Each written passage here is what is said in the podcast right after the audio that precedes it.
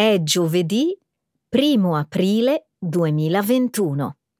Benvenuti a un nuovo episodio del nostro programma di livello intermedio News in Slow Italian.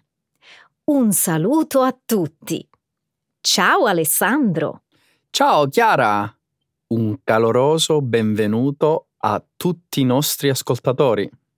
Nella prima parte del nostro programma ci occuperemo di alcune delle notizie internazionali più importanti della settimana.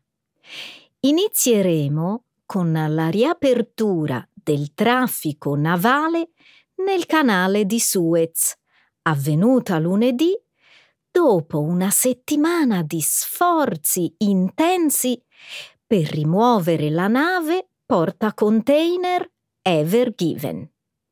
Subito dopo discuteremo della riforma del sistema elettorale di Hong Kong annunciato martedì dai leader cinesi, che consente solo ai patrioti di candidarsi alle elezioni. Nella terza storia apprenderemo come i cambiamenti del microbioma intestinale potrebbero contribuire a un invecchiamento sano. Infine, termineremo la prima parte del programma con la candidatura della baguette a patrimonio immateriale culturale dell'UNESCO. Eccellente! E di che cosa parleremo nella seconda parte del nostro programma? Nel segmento Trending in Italy discuteremo dell'abolizione dei numeri romani all'interno dei musei francesi. Decisione che in Italia ha animato un interessante dibattito. Poi vi racconteremo della polemica nata in seguito alla decisione della prefettura di Napoli di rimuovere i murales e gli altarini in memoria dei criminali deceduti. Perfetto, Chiara, iniziamo. Certo, Alessandro. Via allo spettacolo! Ripristinato il traffico navale nel canale di Suez dopo essere stato bloccato per una settimana da un portacontainer. Lunedì l'enorme portacontainer Ever Given, che per quasi una settimana ha bloccato il canale di Suez, è stata finalmente disincagliata. Da martedì squadre di salvataggio e rimorchiatori hanno lavorato senza sosta per liberare la nave. Alla fine sono riusciti a spostare la nave sfruttando il picco di alta marea causato dalla luna piena. Lunedì sera è ripreso gradualmente il traffico nel canale di Suez che era bloccato da giorni. A causa del rapido esaurimento delle razioni di cibo e acqua, le prime navi ad attraversare il canale sono state quelle che trasportavano animali vivi. Erano circa 370 le navi bloccate in attesa alle due estremità del canale, comprese 25 petroliere. L'incidente ha sottolineato l'importanza vitale di questa rotta commerciale, nelle cui acque transita il 13% del commercio globale e il 7% del commercio mondiale di petrolio oltre 19.000 navi consegnano beni di consumo, barili di petrolio e gas liquido dal Medio Oriente e l'Asia verso l'Europa e il Nord America. Questo è un bel promemoria di quanto il mondo sia interconnesso. La nave stessa è una prova evidente della globalizzazione, chiara. La Ever Given è di proprietà di una compagnia giapponese, controllata da un'impresa di trasporto container con base a Taiwan, gestita da una compagnia tedesca, registrata a Panama. I membri del suo equipaggio sono di nazionalità indiana è un promemoria di quanto dipendiamo dalla catena di approvvigionamento, dalla logistica e il commercio internazionale. Specialmente dopo un anno caratterizzato dalla pandemia, che ha già pesantemente disturbato il flusso delle merci è costato al commercio mondiale quasi 9 miliardi di euro al giorno. Questo è sicuramente un punto importante. È anche un chiaro avvertimento di quale danno possono arrecare all'economia mondiale una mossa sbagliata o una raffica di vento come quelle che hanno determinato il blocco del canale da parte della nave. Ma c'è in ballo più di una perdita commerciale o economica, Alessandro. Che cosa intendi? Attraversare il canale di Suez fa risparmiare oltre 20.000 euro di costi di carburante rispetto alle altre rotte intorno all'Africa. Questo solo per un viaggio. Immagina il potenziale impatto sull'ambiente. Cosa sarebbe successo se il problema non fosse stato risolto in una settimana? Ci sarebbero state 20.000 navi che navigano intorno all'Africa e bruciano tutto quel combustibile fossile per mesi. La Cina consentirà solo ai patrioti di candidarsi alle elezioni di Hong Kong. Martedì i funzionari cinesi hanno approvato un'importante revisione del sistema elettorale di Hong Kong. La riforma ha esteso il numero di seggi da 70 a 90 e ha ridotto il numero dei rappresentanti eletti direttamente da 35 a 20. In aggiunta a questo, le autorità vogliono assicurarsi che la città sia governata da patrioti. La nuova legge elettorale stabilirà un controllo quasi totale da parte di Pechino nella scelta dei leader di Hong Kong. La riforma consentirà a Pechino di valutare i candidati per il Comitato elettorale di Hong Kong, titolato a scegliere l'amministratore delegato della regione. L'opposizione politica di Hong Kong vede in questi cambiamenti una strategia per tenerli fuori dagli incarichi di governo. I provvedimenti, approvati martedì, erano attesi sin da quando la legislatura cinese ha discusso i cambiamenti politici all'inizio di questo mese. Come risultato, tutta l'opposizione al Partito Comunista Cinese è stata di fatto cancellata dalla politica di Hong Kong. Solo i patrioti possono candidarsi per le posizioni di potere?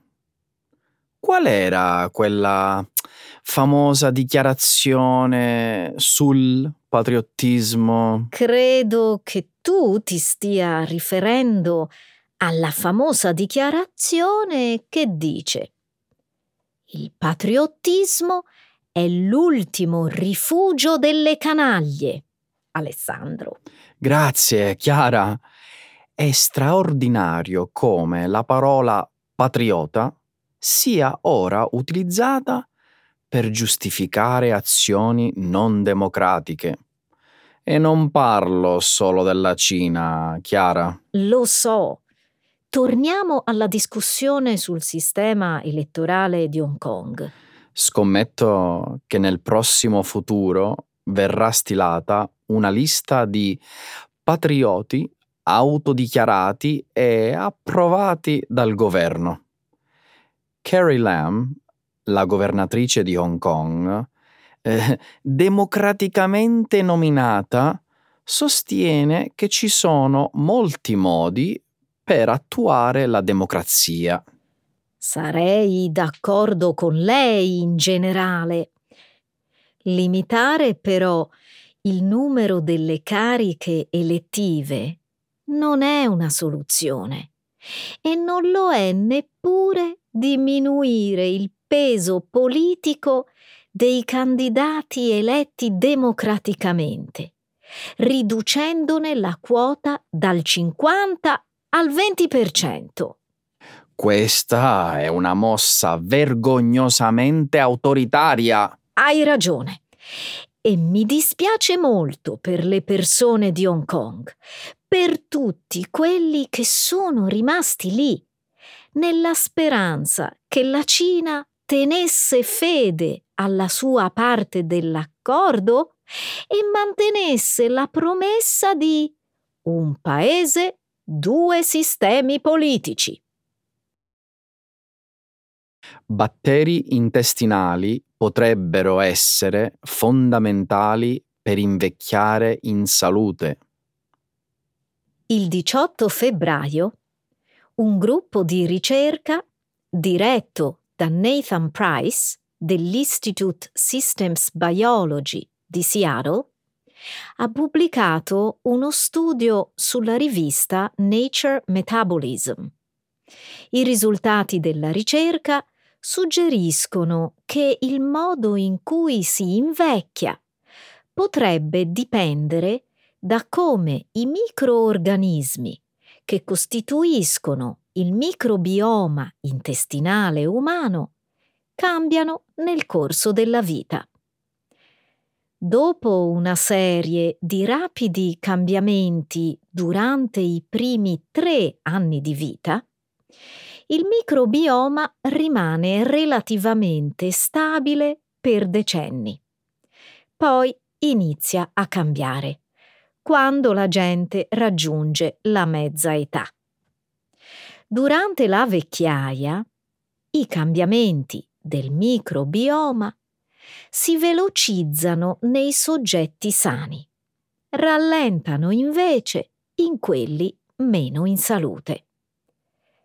I risultati dello studio suggeriscono anche che l'invecchiamento in buona salute si associa con il calo dei livelli di Bacteroides, la più comune forma di batteri intestinali. La loro presenza in abbondanza, invece, può causare problemi di salute negli anziani. I ricercatori ipotizzano che una dieta ricca di fibre e povera di cibi lavorati possa aiutare a ridurre alcuni di questi problemi. Wow! I risultati di questo studio contraddicono quanto in precedenza era ritenuto ragionevole e intuitivo. Io non vedo alcuna contraddizione. Già da molto tempo si ritiene salutare una dieta ricca di fibre. È vero, ma io mi riferivo a un altro aspetto. Molti studi sull'invecchiamento sono ossessionati dal ringiovanire le persone. Ora, però, sembra che invertire il processo di invecchiamento potrebbe non essere una decisione tanto saggia, dopo tutto. Mm, ne consegue che c'è anche un lato più profondo e meno ottimista in questo studio. Davvero? Eh, lo studio mostra un percorso per una vita più sana. A me sembra ottimista. Per me, invece, lo studio indica che l'invecchiamento è inevitabile, Chiara. Gli studi precedenti includevano una speranza fondamentale, la speranza di fermare il processo di invecchiamento. Se questi dati si rivelano veritieri, allora l'invecchiamento non può essere fermato. E non c'è nessuna speranza di immortalità, Alessandro? No, nessuna speranza. non credo che l'immortalità fosse lo scopo delle ricerche sull'invecchiamento. Forse hai ragione, Chiara. Almeno questi risultati alimentano la speranza di allungare la vita. Anche se non siamo immortali, potremmo vivere più a lungo. E anche più in salute, Alessandro. Più fibre e meno cibi lavorati.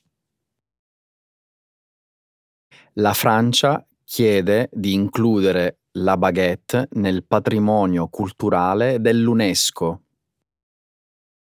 Il 26 marzo la Francia ha scelto la baguette, il celebre sfilatino di pane, per la candidatura al patrimonio immateriale dell'UNESCO. La Francia l'ha selezionata da una rosa di candidati che comprendeva anche gli iconici tetti in zinco di Parigi e il Festival del raccolto de Bieux d'Arbois nella regione del Giura.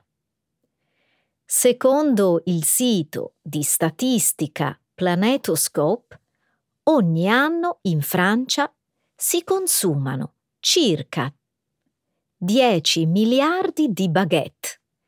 Purtroppo i metodi tradizionali dei piccoli panifici sono minacciati dalle grandi quantità della produzione industriale.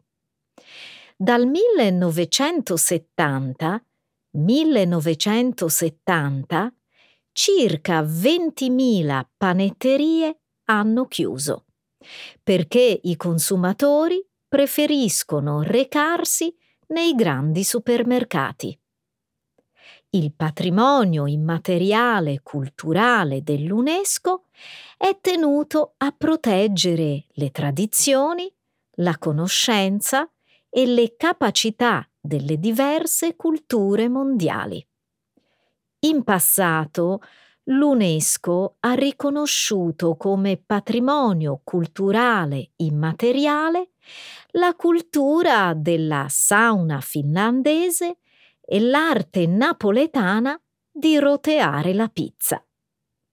Quest'anno anche l'Ucraina è alla ricerca di un riconoscimento simile per il borscht, la sua celebre zuppa di barbabietola. Chiara, io adoro i tetti di Parigi ma la baguette è decisamente un candidato migliore. condivido la scelta in pieno. Beh, non penso che i tetti di zinco siano in pericolo. Sarei sorpresa se non ci fossero leggi specifiche per preservarli. Inoltre la lista si riferisce a beni immateriali. Hai ragione. I tetti di Parigi sono decisamente materiali, mentre il metodo tradizionale eh, per fare la baguette non lo è. Credo anche che sia un onore per le tradizioni culinarie essere elevate allo stato di patrimonio culturale. Nel corso degli anni l'UNESCO ne ha riconosciute diverse e anche quest'anno molti paesi hanno presentato domanda per far riconoscere le proprie tradizioni culinarie. Come il borscht, la zuppa ucraina di barbabietole? Certo. Anche Haiti sta provando a far includere la sua zuppa jumu e la Thailandia il tom yum. La tradizione di Singapore di offrire cibo in enormi aree di ristorazione è stata inclusa l'anno scorso. Adesso che hai menzionato le tradizioni culinarie incluse l'anno scorso, vorrei congratularmi con la Germania. La cultura tedesca del vino è stata aggiunta alla lista dell'UNESCO. Ho persino la maglietta celebrativa della Valle del Reno, che dice Risparmia acqua, bevi il Riesling. In Italia si discute dei numeri romani abbandonati dai musei parigini. Da alcune settimane in Italia si parla molto della decisione del prestigioso Musée Carnavalet, il museo dedicato alla storia di Parigi, di bandire dalle proprie sale i numeri romani. Il sistema numerico, nato ai tempi dell'antica Roma, è caduto in disuso da secoli. Nonostante ciò, la società occidentale ha continuato a utilizzarli in alcuni contesti, più per ragioni culturali educative che pratiche, evitandone così la completa estinzione. I numeri romani, per esempio, si possono trovare sulle targhe toponomastiche, sui quadranti degli orologi, sulle pagine di frontespizio dei libri, nei libretti delle opere teatrali e anche nelle didascalie che accompagnano manufatti, sculture e opere d'arte. Convertire i numeri romani può essere un esercizio mentale stimolante, ma talvolta anche un po' frustrante, soprattutto per coloro che ne hanno poca dimestichezza. Proprio per quest'ultima ragione, dopo quattro anni di lavori di ristrutturazione, il Musée Carnavalet di Parigi ha deciso che in concomitanza con la riapertura al pubblico avrebbe abbandonato la numerazione romana a favore della più comune numerazione araba. A mio avviso, la direttrice del museo parigino, Noémie Giard, ha preso una decisione molto saggia. Al giorno d'oggi è inutile utilizzare un sistema di numerazione se poi una buona parte dei turisti fa fatica a capirlo o addirittura gli risulta incomprensibile. Pensa a coloro che provengono da culture linguistiche molto diverse da quella occidentale. Mi dispiace, ma non sono per nulla d'accordo. Questa decisione non è stata presa su due piedi, Chiara. La direttrice del Musée Carnavalet ha dichiarato di aver preso questa decisione perché sono davvero pochi i visitatori in grado di comprendere il significato delle cifre romane. Anche il Louvre da qualche tempo ha smesso di usare la numerazione romana per lo stesso motivo. Mi dispiace, ma io rimango della mia idea. La numerazione araba, secondo me, non è indicata nelle didascalie di importanti opere antiche. Mm, non riesco a capire il problema. Beh, prendi per esempio Vittorio Emanuele II di Savoia, il primo re d'Italia. Con i numeri arabi diventerebbe Vittorio Emanuele II. A sentirlo mi viene in mente la maglia di un giocatore di calcio. Hai ragione. In effetti suona molto strano. Immagino però che sia una questione di abitudine. Ci abitueremo presto. Abituarsi a vedere sparire i numeri romani? Mai. È una cosa che faccio fatica ad accettare. Mercoledì 17 marzo, sul Corriere della Sera, il giornalista Massimo Gramellini ha definito questa faccenda come la sintesi perfetta della catastrofe culturale che affligge la nostra società. Una società disposta a eliminare la cultura per non far sentire a disagio chi non la sa. Mi rendo conto che si tratta di un tema molto sentito per coloro che difendono la cultura antica e classica. Però la questione riguarda un'incomprensione diffusa tra il pubblico che alla fine risulta difficilissima da colmare. Anziché cancellare la cultura classica, faremmo meglio a insegnarla. Invece di cancellare i numeri romani, si potrebbe aggiungere una piccola parentesi con la corrispondente numerazione araba. In questo modo si raggiungerebbero due obiettivi con un unico sforzo. Molto meglio, non credi? A Napoli scoppia la polemica sui murales della criminalità. C'è una questione a Napoli che va avanti da mesi e che merita di essere raccontata. Parlo del moltiplicarsi, in alcuni quartieri della città, di murales, altarini e lapidi realizzate in memoria dei giovani della Napoli criminale.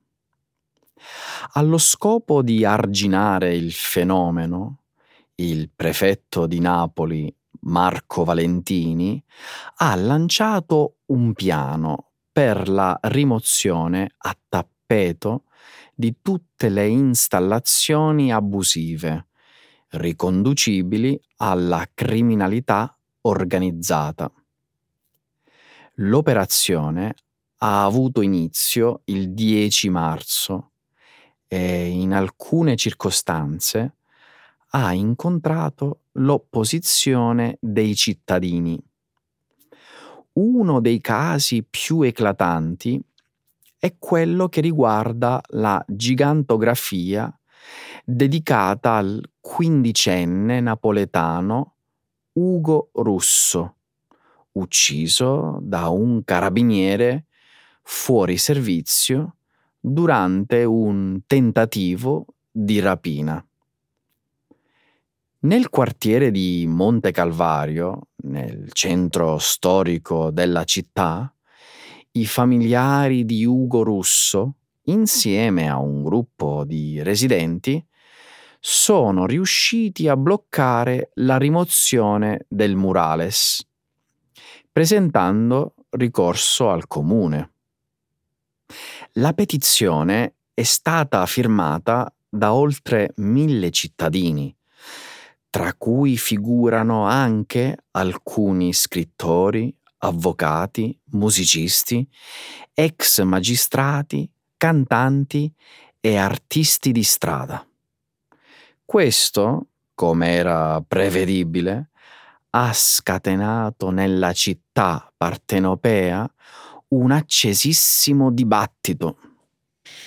Hmm, secondo te, questi murales hanno lo scopo di celebrare le gesta dei criminali uccisi o sono un monito per ricordare a tutti qual è la fine di chi sceglie di vivere nell'illegalità? Eh, mi hai preso in contropiede. Non saprei. Per il prefetto di Napoli le installazioni corrono il rischio di incoraggiare uno stile di vita sbagliato, che non merita alcuna celebrazione. Per questo ne ha disposto la rimozione. Il murales in memoria di Ugo Russo, però, sarebbe diverso Secondo i promotori della petizione, infatti, avrebbe lo scopo di chiedere verità e giustizia per un caso giudiziario non ancora concluso. In effetti, il processo potrebbe anche concludersi con la condanna del carabiniere per eccesso colposo nell'uso dell'arma da fuoco. Nonostante ciò, a mio avviso, risulta molto difficile separare il murales da tutte le altre installazioni in giro per Napoli che ricordano i caduti del crimine. Capisci adesso perché l'opinione pubblica si sia spaccata e faccia fatica a prendere posizione? Se la prefettura ha deciso di adottare una linea dura contro i murales abusivi, non vedo perché si dovrebbero fare eccezioni. I murales e gli altarini che ricordano le vittime della Napoli feroce e illegale possono essere interpretati in modo diverso a secondo di chi li vede. Hai ragione. Il 12 marzo il giornale Repubblica ha pubblicato un'intervista con Don Tonino Palmese. Il sacerdote conosce bene la difficile realtà dei quartieri napoletani e gli è stato chiesto perché i murales fossero dannosi. Che cosa ha risposto? Se queste immagini li scorge un passante con una vita pacata e serena, nel peggiore dei casi prova indifferenza, nel migliore compassione e tristezza. Se invece li vedono i ragazzini che vivono la violenza di strada e crescono in contesti familiari molto difficili, la reazione può essere diversa. Per loro, il giovane caduto per morte violenta potrebbe diventare un eroe romantico, un modello da seguire ed emulare. Ed eccoci arrivati alla fine del nostro episodio. Un piacere stare a parlare con te Alessandro. Eh sì, Chiara, grazie. Allora, buona primavera, buona Pasqua e buona Pesach a tutti!